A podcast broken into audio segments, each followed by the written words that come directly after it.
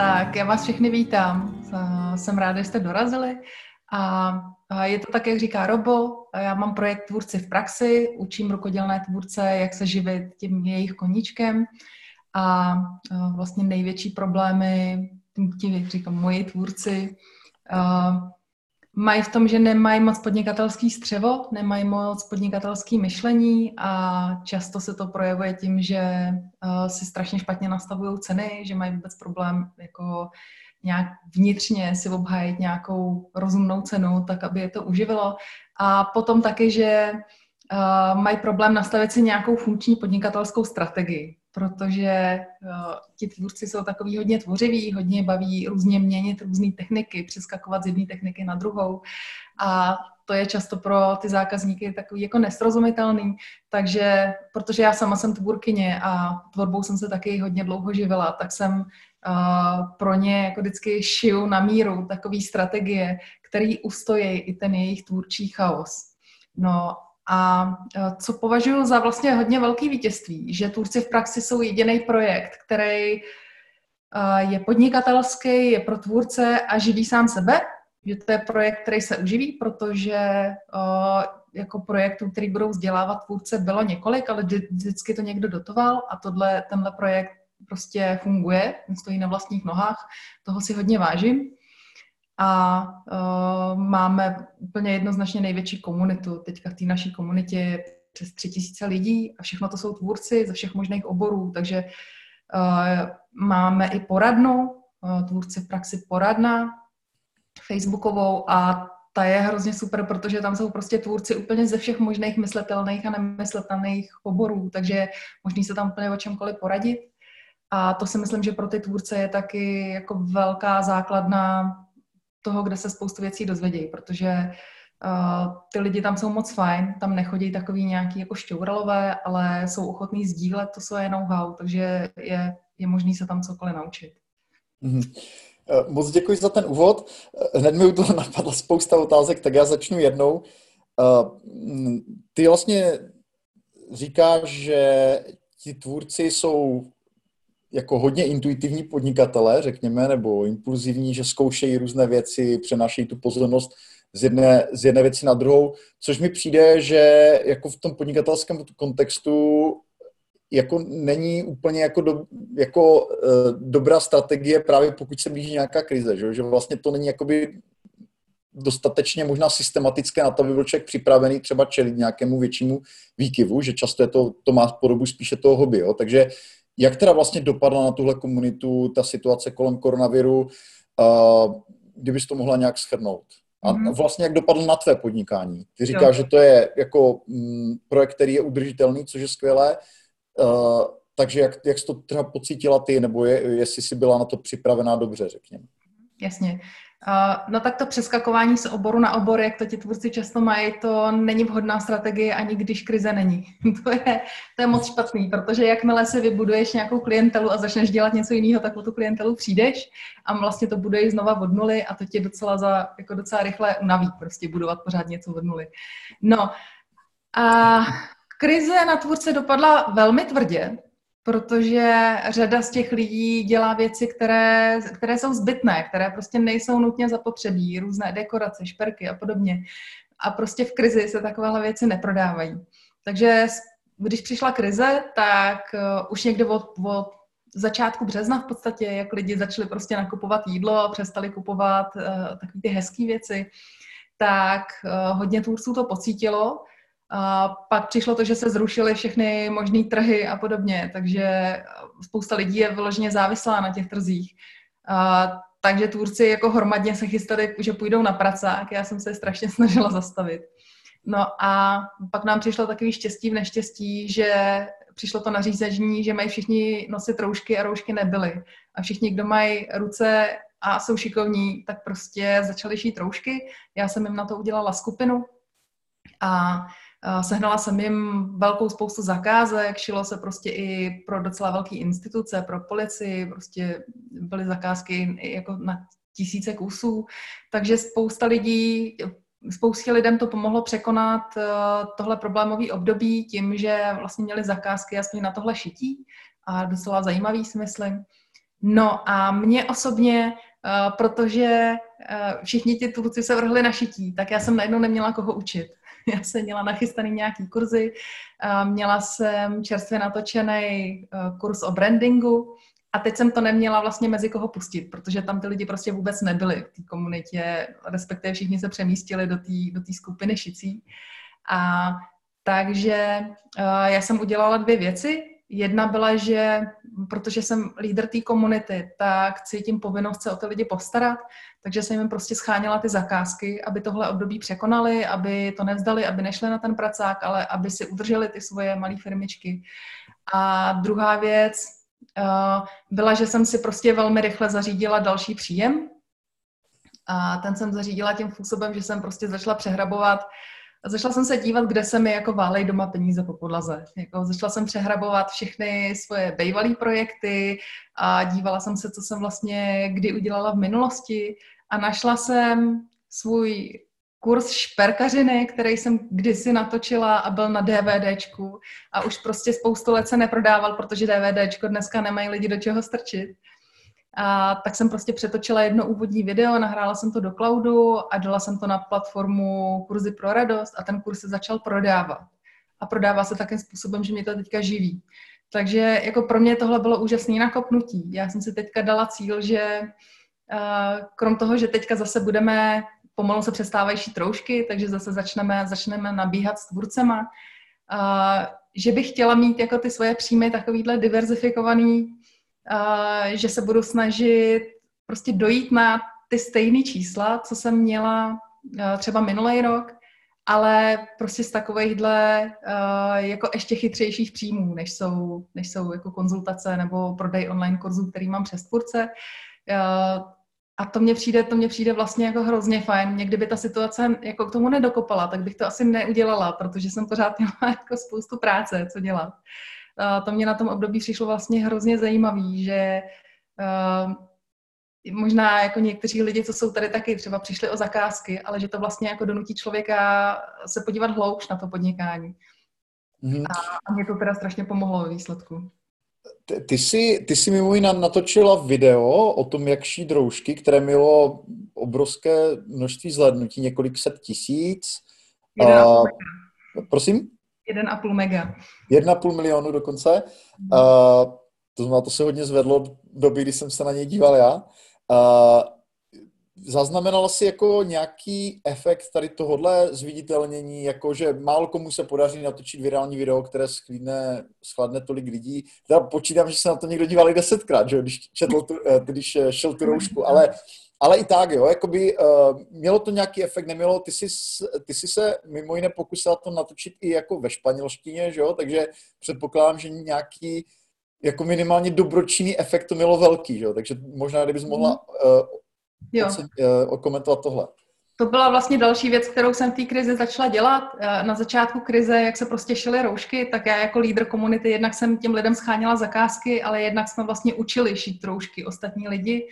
Takže já jsem prostě natočila video doma v kuchyni, jak, jak ušít troušku, která opravdu sedí, protože všechny byly takový ty, jako že to, takhle jsou ty díry kolem nosu. A já jsem to původně točila jako se záměrem, že to bude tady pro ženský z vesnice, ale manžel se mi držel kameru, tak mi říkal, nebuď blbá, prostě tak si to rovnou obranduj a prostě hodíš to tam, jako uvidíš, třeba to bude mít nějak jako víc chlédnutí. No a za dva dny mi volala Švadrová, hele, to má přes 100 tisíc, tak jsem to začala jako sledovat, jsem se na to vůbec nedívala ty dva dny. A postupně to rostlo a rostlo, až to dneska to má přes 1,5 milionu zhlédnutí tohle video. Bylo ve Forbesu a e, natočila jsem pak ještě několik dalších šicích videí, potom jsem točila ještě další videa a prostě několik, asi mám pět videí, které jsou třeba přes 300 tisíc chlédnutí.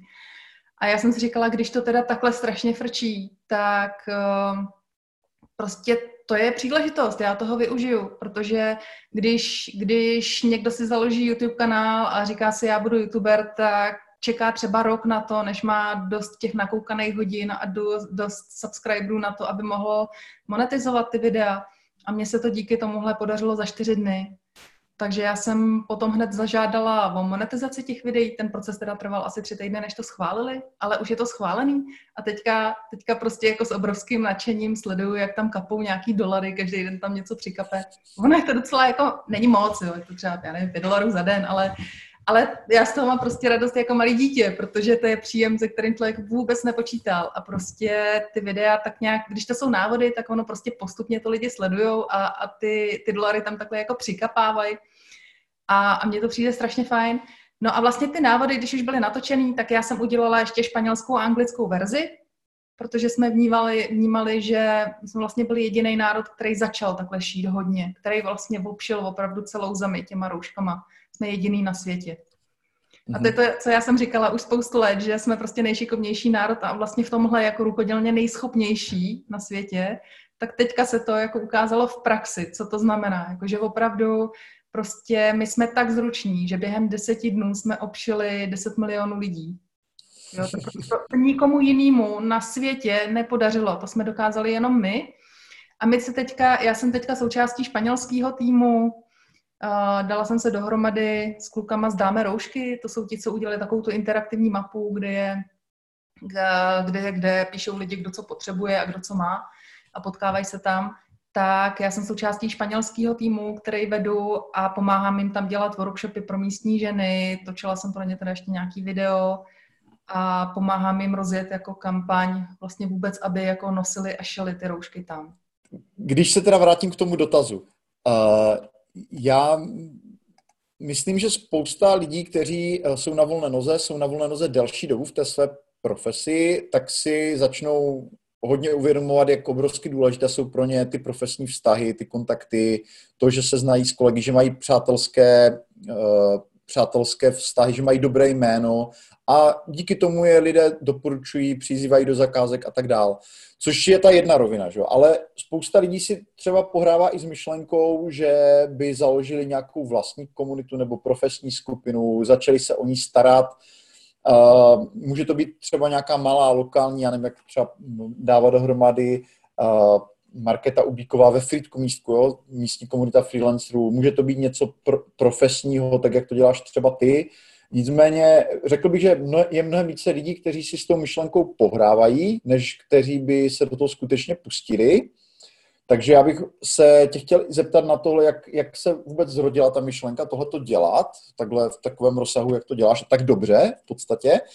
Uh, jaká jsou třeba ta úskalí, na která si narazila, protože já mám pocit, nebo jsem potkal skrze na volnoze těch zakladatelů komunit poměrně dost a mám pocit, že spousta lidí Uh, že, že to je velký tlak po několika letech, jo, že člověk směřuje třeba i k tomu, buď teda jako najít nějaké kolegy, kteří ti dají, pomáhají se tu komunitu starat, že na jednoho člověka je to spousta práce, jo. Takže by mě zajímalo, jak to prožíváš ty a jak, co k tomu vedlo, jestli tohle bys mohla popsat. Jo, tak eh, já jsem původně nějakou jako velkou komunitu zakládat nechtěla, ale vedly mě k tomu nakonec dvě věci. Jedna byla, že mi prostě chodilo denně 70 dotazů do e-mailu, který jsem teda absolutně nestíhala odpovídat a pak chudáci lidi už z toho byli takový rozhořčení a psali mi jako e-maily typu, no myslela jsem, že je aspoň slušnost odpovědět a, a tak. A ty dotazy samozřejmě se hodně jako opakujou, tak jsem, uh, tak jsem si říkala, no tak mohla bych založit skupinu, kde bych to jako odpovídala hromadně nějak jako víc lidem najednou, ale pořád jsem ještě jako neměla dostatečný kopanec k tomu. Vlastně kopanec k tomu mi přišel, ona je, ona je nějaká jedna paní, jedna kolegyně na Slovensku, která dělá něco podobného a ona se začala jako spát sem ke mně, tady do České republiky. A já mám tady jako pocit, že ten trh jako patří mně. A tak jsem si říkala, a ona založila právě českou skupinu a měla v ní 500 lidí. A já jsem žádnou takovou skupinu neměla. A já jsem říkala, co mi sem lezeš, prostě to je tady moje. tak jsem si založila rychle, teda to, co už jsem tolik měsíců jako o tom přemýšlela, tak tohle jako pro mě bylo prostě ten kopanec, že jsem ji založila. A i na začátku jsem ji jako podpořila reklamou, aby prostě rychle narostla a když už pak byla větší než od té paní, tak už jsem byla jako spokojená. Ta reklama tam byla jenom chvilku. No a vlastně já mám jako na webu hodně obsahu, takže jakmile jsem prostě, ke mně se docela dost chodí na ten web, na ten obsah, na podcasty, videa a podobně a když já jsem tam prostě dala už na ten web pak odkaz, pojďte do facebookové skupiny, tak tam pak už lidi začali chodit tak nějak jako úplně sami. A já jsem vlastně vůbec na začátku nevěděla, já jsem tam tak jako odpovídala lidem na to, co se ptali, ale já jsem vlastně nevěděla vůbec, že se s komunitou má nějak pracovat. A uh, ta komunita se neuvěřitelně rozjela. Ta komunita je hrozně živá. Prostě tam je, já nevím, asi 315 interakcí denně nebo něco takového, jo. Prostě sedm dotazů a na všechno se strašně reaguje. Uh, já jsem vlastně vůbec nezažila takový to, když jsem se pak později dívala na to, že někdo jako zakládá nějakou komunitu a pracně tam nahání lidi a vyrábí tam nějaký obsah, jako já nevím, motivační úterý a já nevím, takovýhle čtvrtky, prostě, tak tohle já jsem vlastně jako vůbec neměla.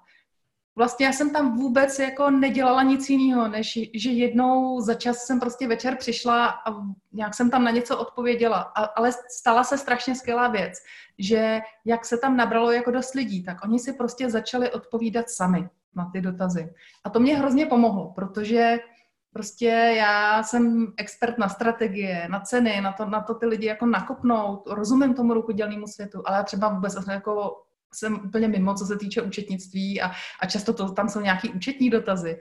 Jo, ale právě, že ta, je, ta skupina je tak různorodá, že tam je expert na všechno a vždycky se najde někdo, kdo ví, jako, kdo umí dobře odpovědět na ten dotaz. Takže já už jsem tam jen takový jakoby dohlížitel, tak to nějak jako moderuju, občas se k něčemu vyjádřím, občas něco schrnu, když jde něco jako úplně mimo, tak, tak to nějak jako skoriguju ale oni ty lidi, jak už mě mají jako naposlouchanou hodně z těch podcastů, tak já už pozoruju, že už jako přebírají ten podnikatelský slovník, jo? že prostě ze, ze začátku, když tam někdo přišel a ukazoval naušnice, který prodával za 40 korun, tak všichni jako říkali, no, no, za víc to neprodáš.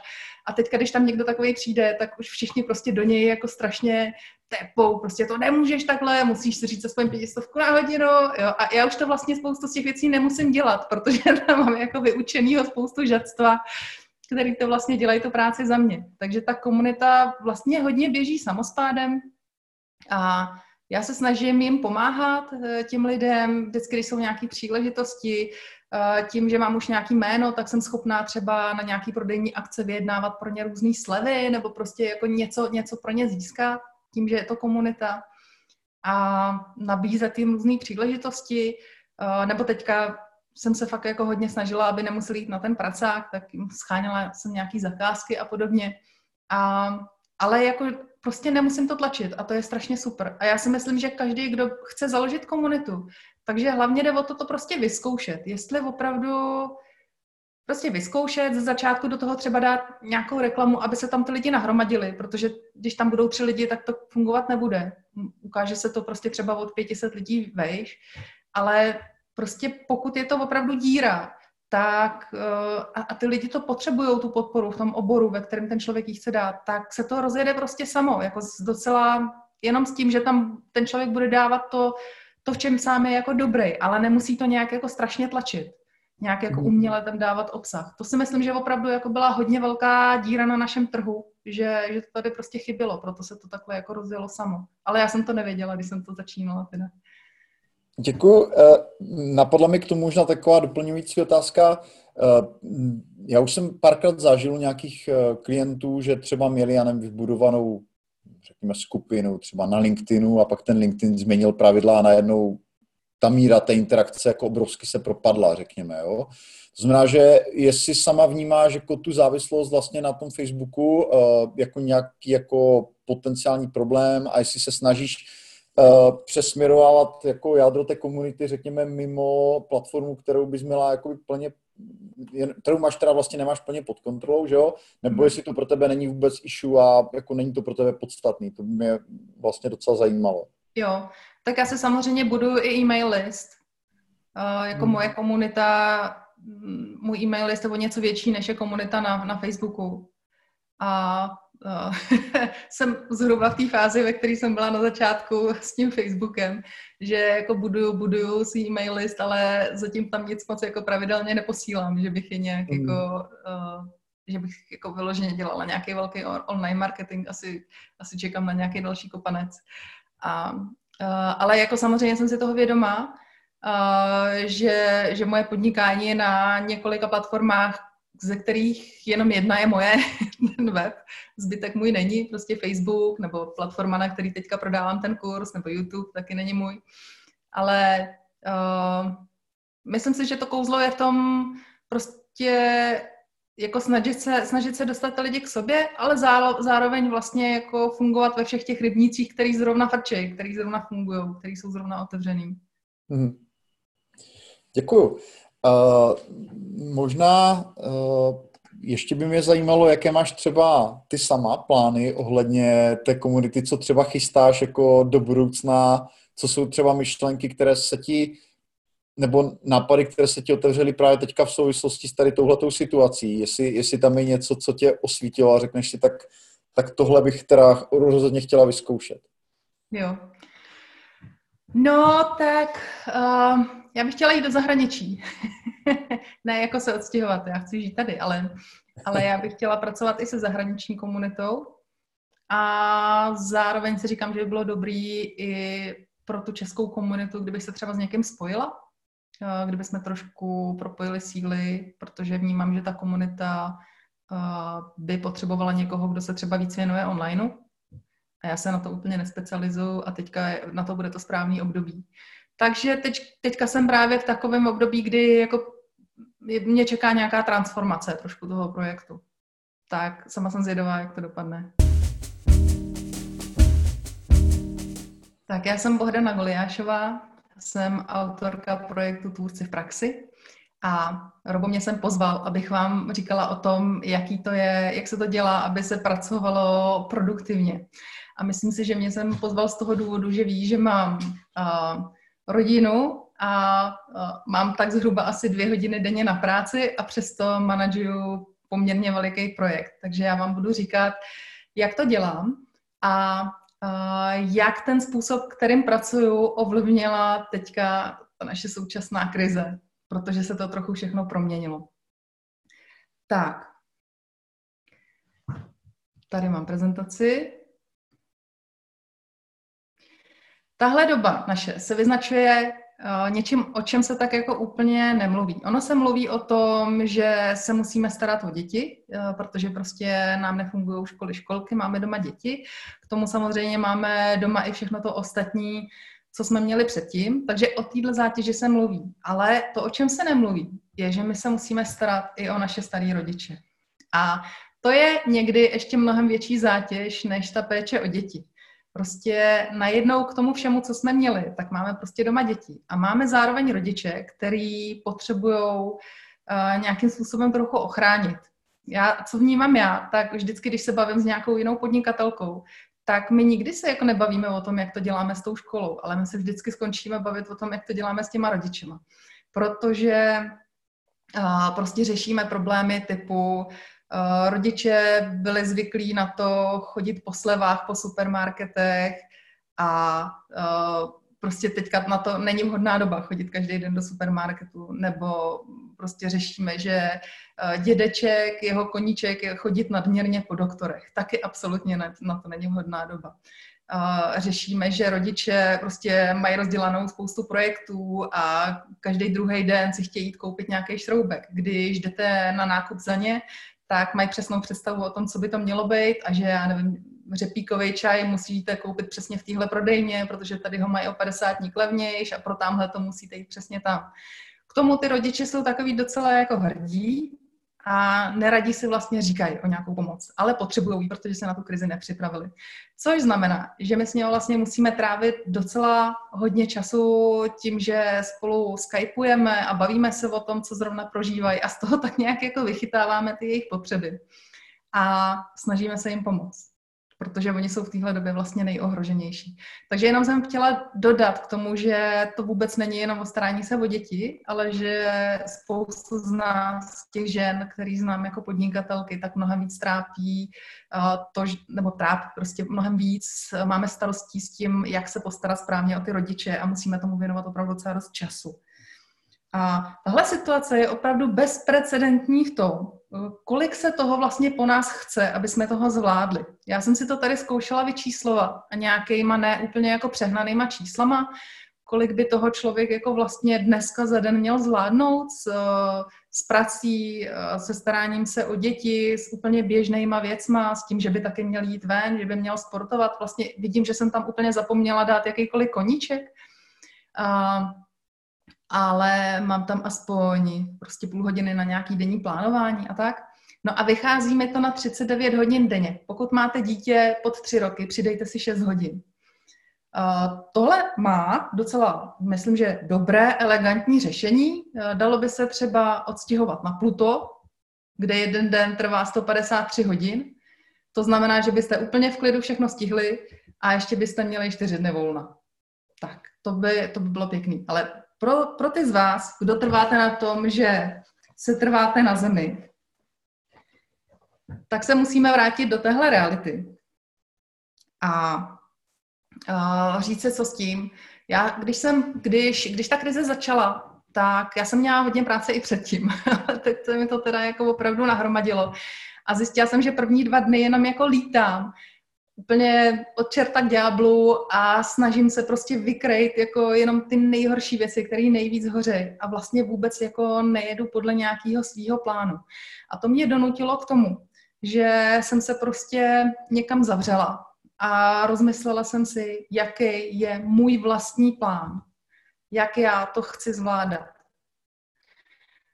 Říkala jsem si, že ta krize bude trvat aspoň půl roku, protože si myslím, že školy, školky nějak výrazně moc neotevřou, že to tak jako budou šudlat do konce roku, aby se to vlastně plynule napojilo na prázdniny, takže uh, reálně si myslím, že je možný uvažovat o tom, že děti někam půjdou jako na svůj full time až od září, to, což je v podstatě půl roku od, od toho března. Uh, takže jsem si prostě sedla a říkala jsem si, jak já to toho půl roku budu dělat. A došla jsem k tomu, že prostě nemůžu splnit všechno, co, co by bylo zapotřebí a všechno, co se po mně chce. Protože za A to není možný. A za B by to znamenalo, že bych musela přestat podnikat, musela bych přestat dělat věci, které mám ráda a to bylo něco, s čím jsem se teda vůbec nechtěla smířit, takže jsem se rozhodla, že si prostě udělám na tohle svůj vlastní plán. Udělám si svůj vlastní plán, jak zvládnu následujícího půl roku. A tak, uh, hodně se to právě týkalo i mýho syna.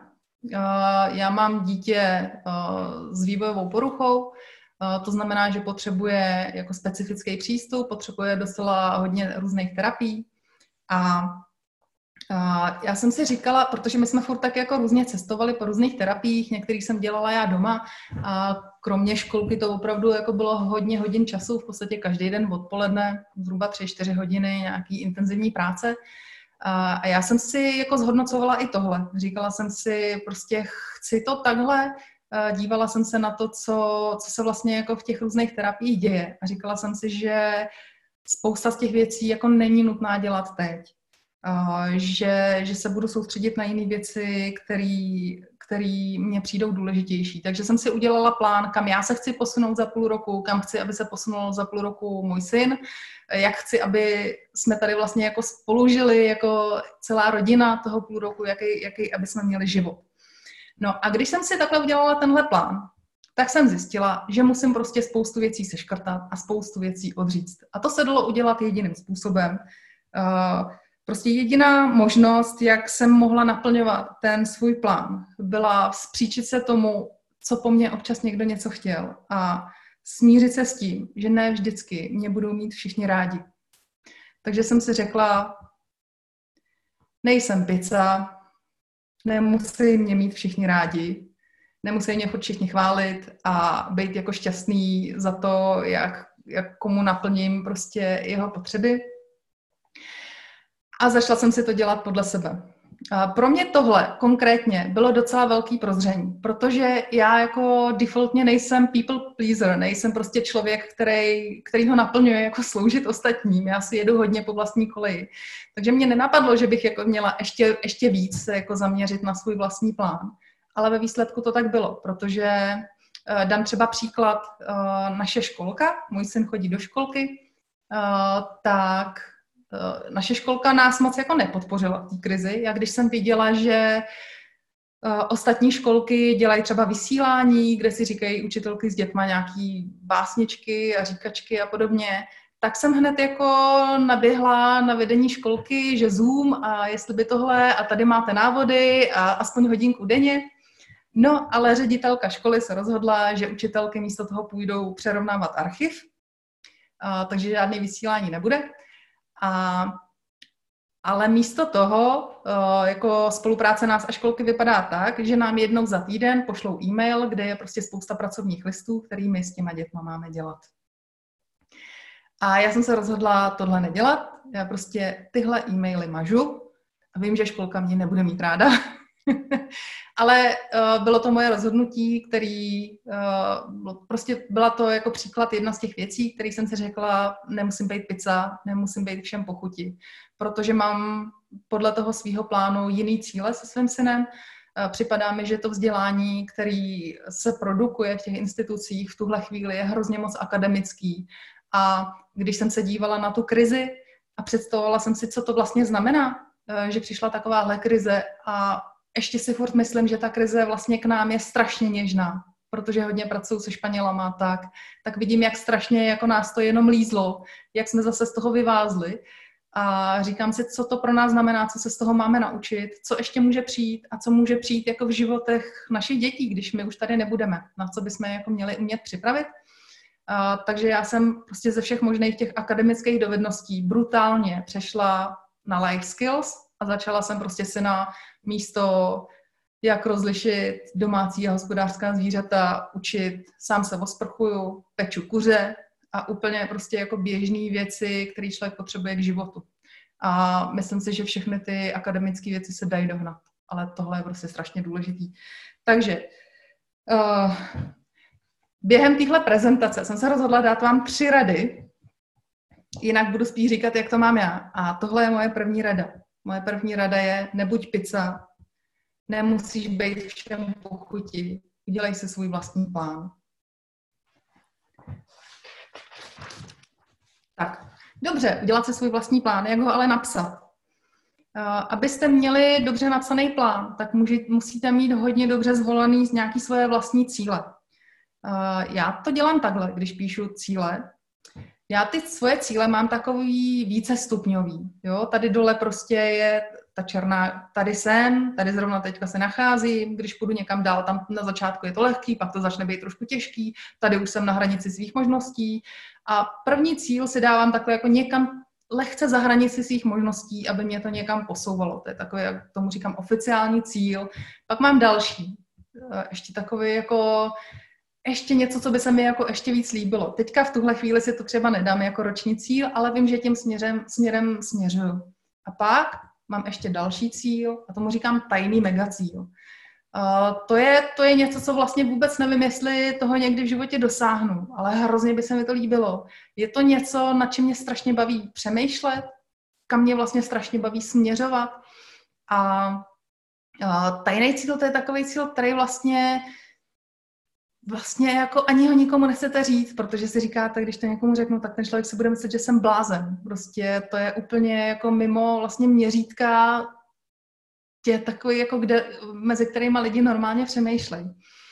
A, ale myslím si, pro mě třeba tady ten jako velký tajný megacíl je strašně důležitý, protože mě to dává neuvěřitelný drive. A tohle pro mě je strašně důležitý v tom, když chci být produktivní, tak já potřebuju mít energii na tu práci, a potřebuji mít strašně dobře zorganizovanou. A tu energii mi dávají dobře nastavený cíle. A tu organizaci taky, protože vím přesně, co mám kdy dělat. Takže to je moje druhá rada. Najděte si cíl, kvůli kterému budete chtít stávat ve tři ráno a běžet sprintem. Něco, co vás prostě, co, co takhle vám jako září před očima, co je schopný vás úplně jako vykopat z nějakého místa a, a neuvěřitelně rozpohybovat. Jakmile budete mít takovýhle cíl, tak nebudete muset řešit, jestli si pořídit jednu apku nebo druhou, v čem budete produktivnější prostě, protože budete mít tolik energie, že vás to prostě požene dopředu. A další věc, která mi hodně pomáhá, já si musím, nebojte se do těch cílů vrtat. Já do těch cílů poměrně dost vrtám, já je docela jako i předělávám. A pořád vlastně jako každý týden nebo dva týdny se na ty blízké svoje cíle dívám a říkám si, jestli to nejde udělat líp, jestli není nějaký lepší způsob, jestli mezi tím jsem se nenaučila něco, eh, jak můžu jako toho cíle dosáhnout rychleji. A v tom mi strašně pomáhá, když mám kolem sebe nějaký mentory, nějaký chytrý lidi, kteří jsou někde, kde já bych třeba chtěla být a, a můžu se jich ptát. Je pro mě strašně důležitý, eh, já mám jako v průběhu svého podnikání, jsem spolupracovala se spoustou různých mentorů a pořád vlastně hledám lidi, kteří mě můžou inspirovat a kterých se můžu dá, ptát, dávat jim prostě nějaký zajímavý dotazy. A je pro mě strašně důležitý mít takového mentora, kterýmu můžu říct ten svůj tajný megacíl, prostě ten největší. A on mi neřekne, že jsem blázen. On se tak jako zakývá hlavou a řekne, mhm, jo, tam někam mířím taky, nebo jo, to by se mi taky líbilo, nebo já mám něco podobného prostě. Je to někdo, kdo tomu rozumí.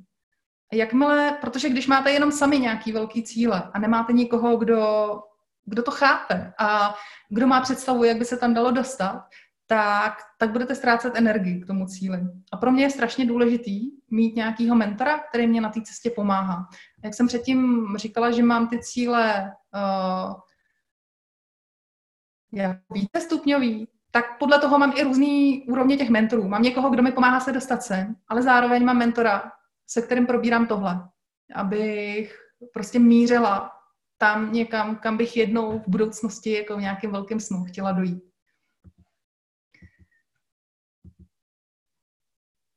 Tak, takže to je moje třetí rada.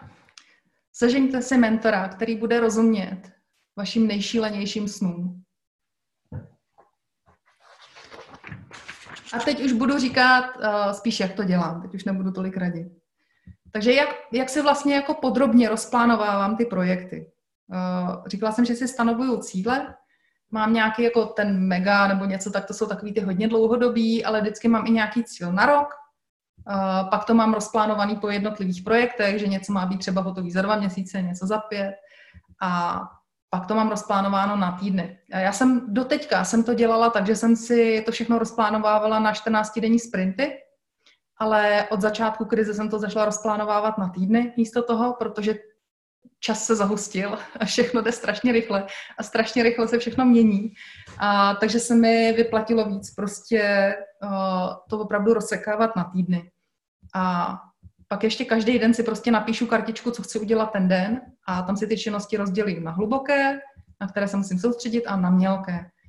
Já jsem říkala, že pracuji dvě hodiny denně zhruba, tak ty hluboké, na ty mám tu svoji zlatou dvouhodinovku, kdy mě nikdo nesmí rušit, tam dělám tu hlubokou práci, že natáčím nějaký video, píšu nějaký texty, dělám něco, co je hodně důležité, aby mě u toho nikdo nerušil.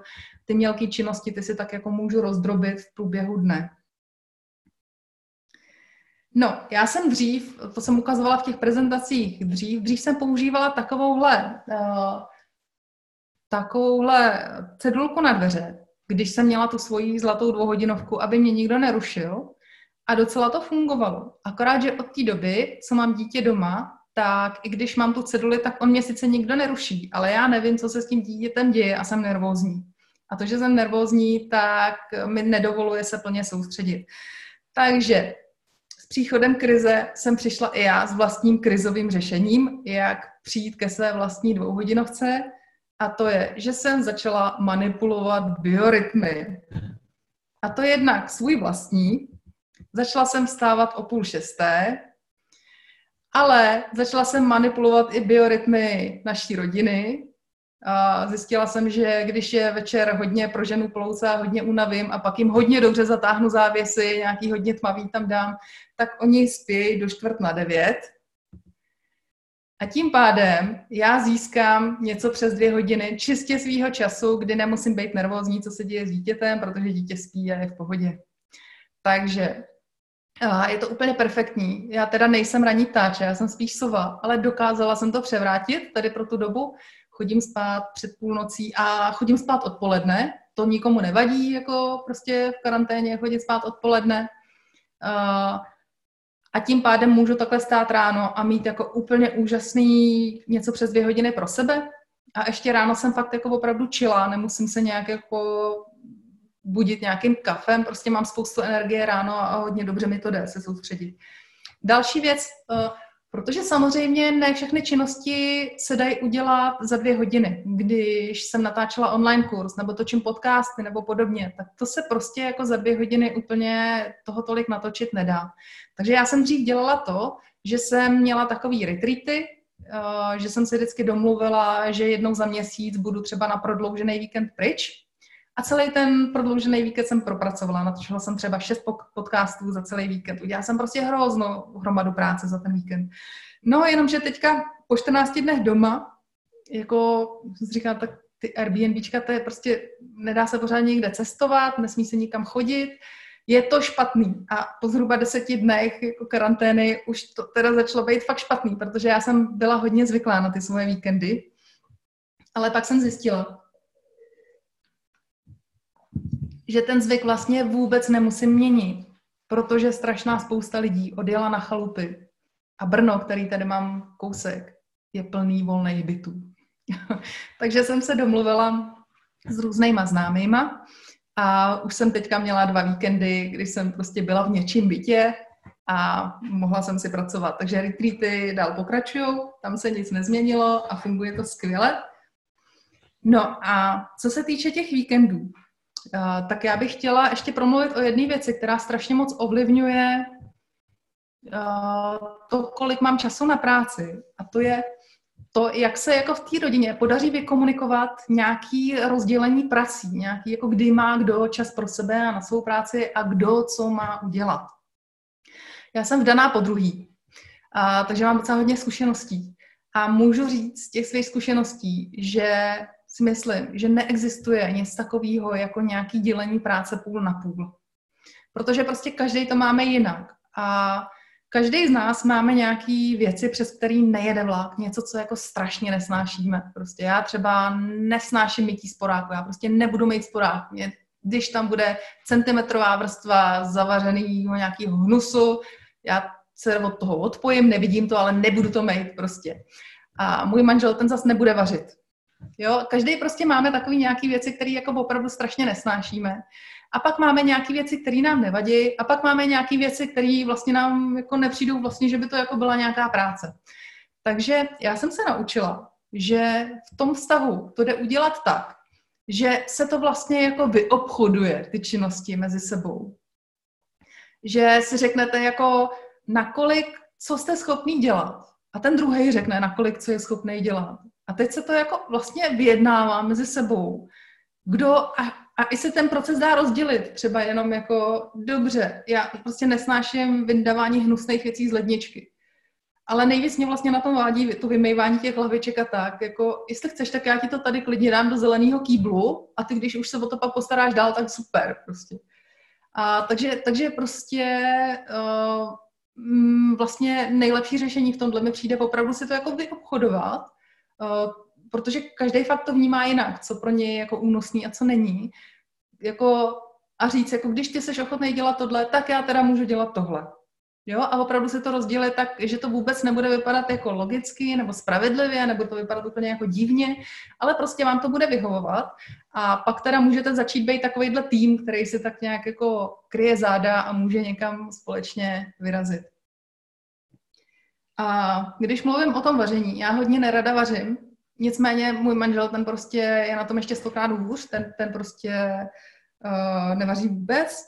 Takže já jsem se prostě musela naučit, protože u nás doma každý má samozřejmě nějakou dietu, uh, musela naučit vařit tak nějak, aby mě to neobtěžovalo, ale aby se to dalo zvládat. Takže jsem si vyvinula takové metody, kterými to dělám hodně rychle. Čím rychleji vařím, tím víc času mi zbývá na práci, proto vlastně jako o tom mluvím, tohle je strašně důležitý pro, pro mě. Uh, vařím dvouma způsobama. Buď hodně rychlým způsobem, uh, to znamená třeba polívku vařím takovým způsobem, ne, že krájím zeleninu, pak ji dám do hrnce, pak tam dám vodu, pak to vařím a čekám prostě půl hodiny, než se to uvaří. Ale dám si konvici, začnu vařit vodu, mezi tím krájím rychle zeleninu, na to mám vyvinutý takový různý triky. Eh, když chci pracovat rychle, potřebuju hodně velké místo, takže mám velký prkno, žádný malý prkínko, abych mě hodnila někde nějakou zeleninu. Tady ten nůž japoňák, který se jenom takhle opře. Jsem schopná kraje třeba pět mrkví na jednou. Je to fakt strašně rychlý s takovýmhle nástrojema. A pak tam mám takový nějaký fígly, jako rozbíjení dvou vajíček na jednou. A prostě naučila jsem se v průběhu času různý kuchařský fígly, jak vařit rychle. A, takže když vařím polívku, dám vařit vodu do konvice, mezi tím rychle upravím zeleninu a uh, hodím to do hrnce, zaleju to už vařící vodou, už to rovnou bublá, za, pat, za 15 minut je hotovo. Žádný dlouhý vaření. Takže takový hodně rychlý vaření. A nebo naopak, hodně pomalý vaření.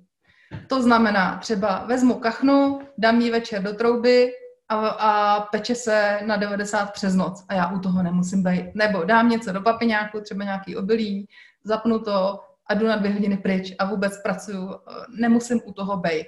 Takže tyhle ty dva druhy vaření provozuju. Vlastně jsem úplně vynechala takový to běžný český vaření, to středně dobí, který trvá třeba tři čtvrtě hodiny, ale člověk u toho tu tři čtvrtě hodinu musí stát.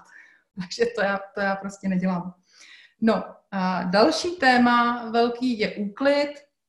Já se přiznám, že jsem asi nejhorší uklizečka na světě. Když nikdy v životě, nikdy, nikdy, přísahám, nikdy se mi nestalo to, o čem všichni mluví, že mají dobrý pocit z toho, že si uklidili. Pokaždý, když uklízím, tak jsem, tak jsem z toho znechucená, že to musím dělat, protože mám obrovský pocit, že dovedu být stokrát užitečnější světu jinýma způsobama než úklidem, který stejně tam prostě za pět minut zase nebude. A jediný způsob, kterým jsem schopná uklízet, je ne tímhle sisyfovským způsobem. Každý den prostě dělám půl hodiny, ale projektovým způsobem. To znamená, rodina odjede na tři dny k babičce a já dva nebo tři dny uklízím a udělám nějaký velké věci. Prostě odklidím prostě tři místnosti něčeho. A u toho se poslouchám nějaký audioknížky a tak prostě takový ten tu denní prudu, to opravdu jako nejsem schopná. A vlastně mi strašně vyhovuje, že teďka jako nechodí ty návštěvy.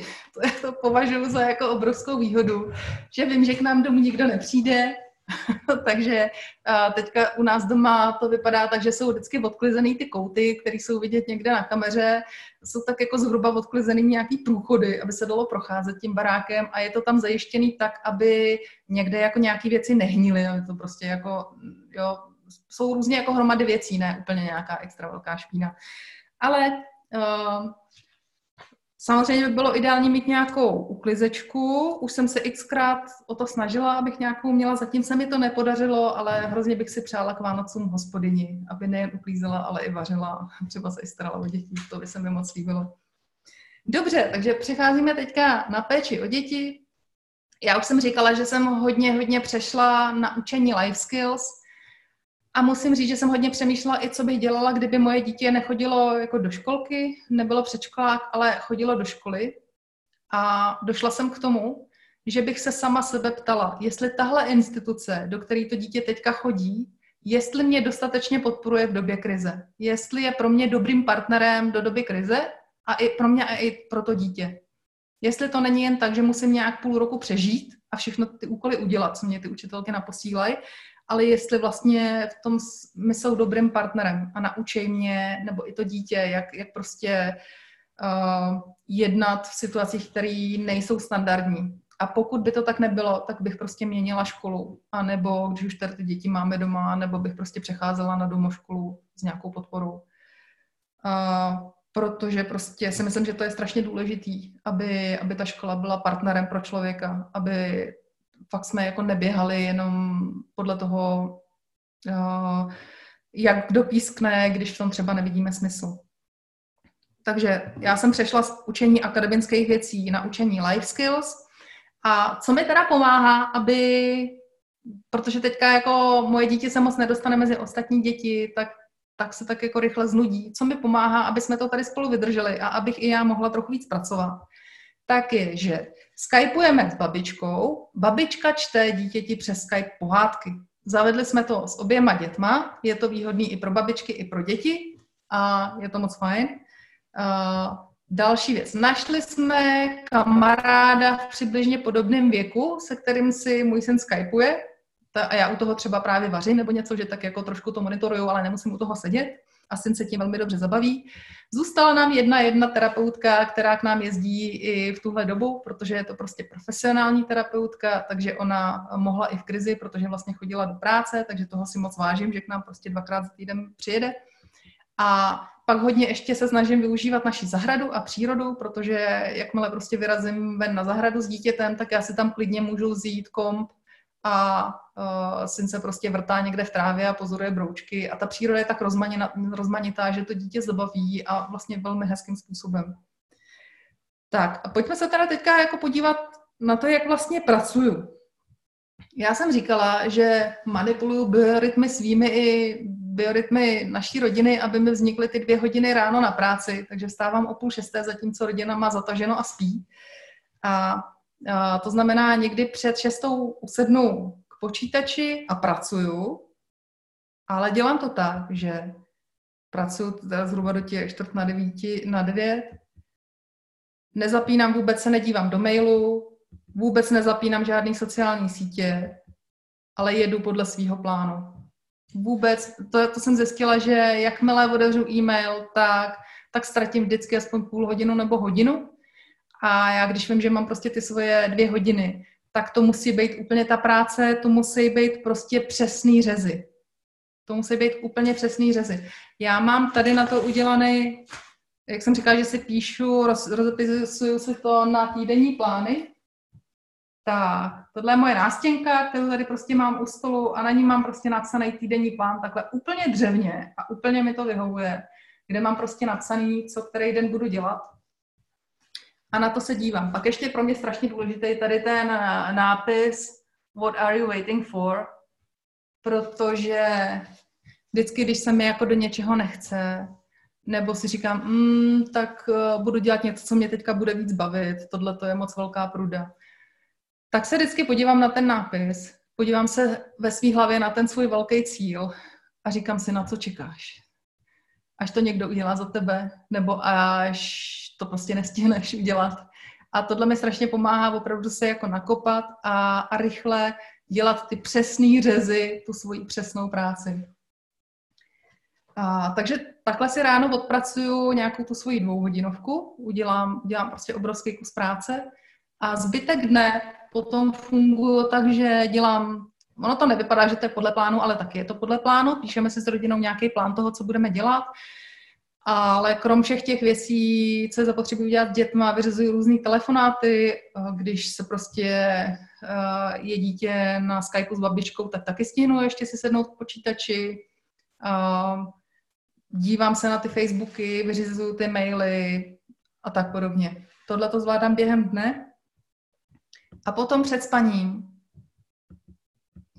si se píšu plán na to druhý ráno, co bude. Abych věděla, co, už se mi tak jako v hlavě jako se sumíruje, co teda ráno budu dělat, ty dvě hodiny, abych ráno nevstala a nezačínala to teprve vymýšlet.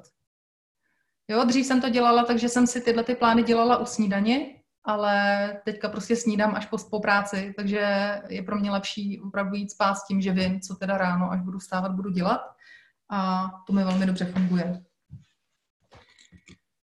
Tak, čem je teda ten trik ve výsledku, jako uh, té práce, kdy, kdy se toho dá udělat hodně? Já hodně vidím u freelancerů, že si ujíždějí prostě na všech možných jako apkách, na tom, na všech možných systémech, na tom, co se jako naučili. A já těch apek zase tak moc nepotřebuju. Já se živím hlavně tím, že prostě píšu nebo něco točím a mluvím na lidi. A to jsem schopná dělat poměrně jako nepotřebuji na to moc vybavení a jsem schopná to dělat poměrně dřevně. Jako vidíte, že prostě mi stačí napsat si plán na papír a právě kvůli tomu, že jsem docela hodně offline, jako furt někde lítám po baráku, tak mi spíš vyhovuje ten papír, než to mít v nějakých zařízeních, který musím otevírat. A jako co používám? Používám Evernote, do něj si prostě píšu všechno, co si potřebuji zapsat a mám dobrý počítač. Koupila jsem si velký drahý počítač, který prostě jenom otevřu, když potřebuji něco dělat a pak ho jenom zavřu, když, když chci přestat něco dělat a někam běžet. A nemusím řešit nějaký paměti, kolik má paměti a takovéhle věci a je prostě spolehlivý. To je pro mě důležitý. Jinak jako nějaký zvláštní vychytávky, uh, Možná bych je potřebovala, ale možná pro mě nejsou taková priorita. Jako nejsem, nejsem úplně dobrý člověk v tom se učit nějaký složitý věci, nejsem úplně pokročila technicky. Vlastně doteďka neumím ani psát všema deseti, píšu asi šesti prstama. A už jsem se to dvakrát jako snažila naučit, ale vždycky to skončilo na tom, že jsem se to učila v noci a už jsem, už jsem byla moc unavená. A, takže v čem, je, v čem je ten trik? Uh, já si myslím, že hodně spočívá v tom, že jsem se prostě přizpůsobila svý životní situaci. Takový to úplně klasický, jako Cimrmanovský, tam, kde hynuli sobě, Čech se přizpůsobil. Tak to si myslím, že jsem prostě taky já. Uh, hodně se mi líbí takový příběh, který jsem slyšela v jedné audioknížce. A bylo to o tom, nám nějaká paní napsala článek, který se jmenoval Vítejte v Holandsku.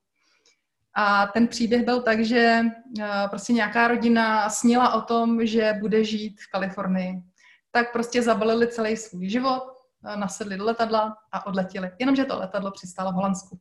A z nějakého důvodu, protože to byla taková pohádka, už prostě nikam jinam vůbec dál jet nešlo. Prostě skončili na celý život v Holandsku, i když chtěli být původně v Kalifornii.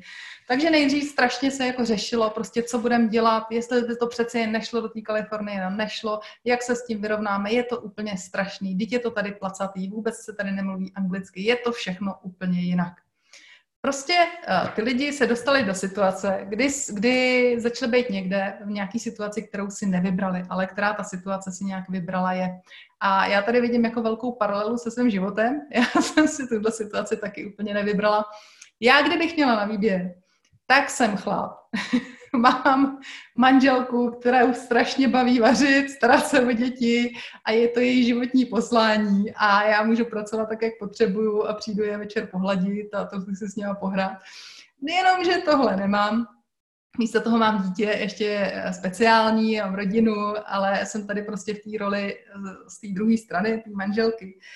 Takže uh, si říkám, jak já to s tím svým holandském udělám. A uh, říkala jsem si, že vlastně OK, tak prostě jako pro mě je strašně důležitý říci, OK, já to prostě beru, já to prostě beru i s tím svým holandském. A pojďme se podívat, co, jaký to Holandsko má možnosti. Jako, pojďme najít způsob, jak z toho Holandska udělat největší jízdu svého života. A, takže to si myslím, že je jeden z těch mých velkých triků a jenom schrnu ty ostatní. To byly vlastně ty tři rady, co jsem říkala. Nebuďte pizza, nemusíte být všem pochuti. Udělejte si svůj vlastní plán. Najděte si cíl, který vás požene vpřed a bude před váma zářit.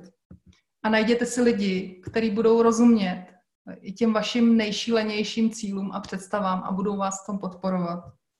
A udělejte si ze svého Holandska to nejlepší místo, který může na světě existovat. Tak, a na co čekáte vy?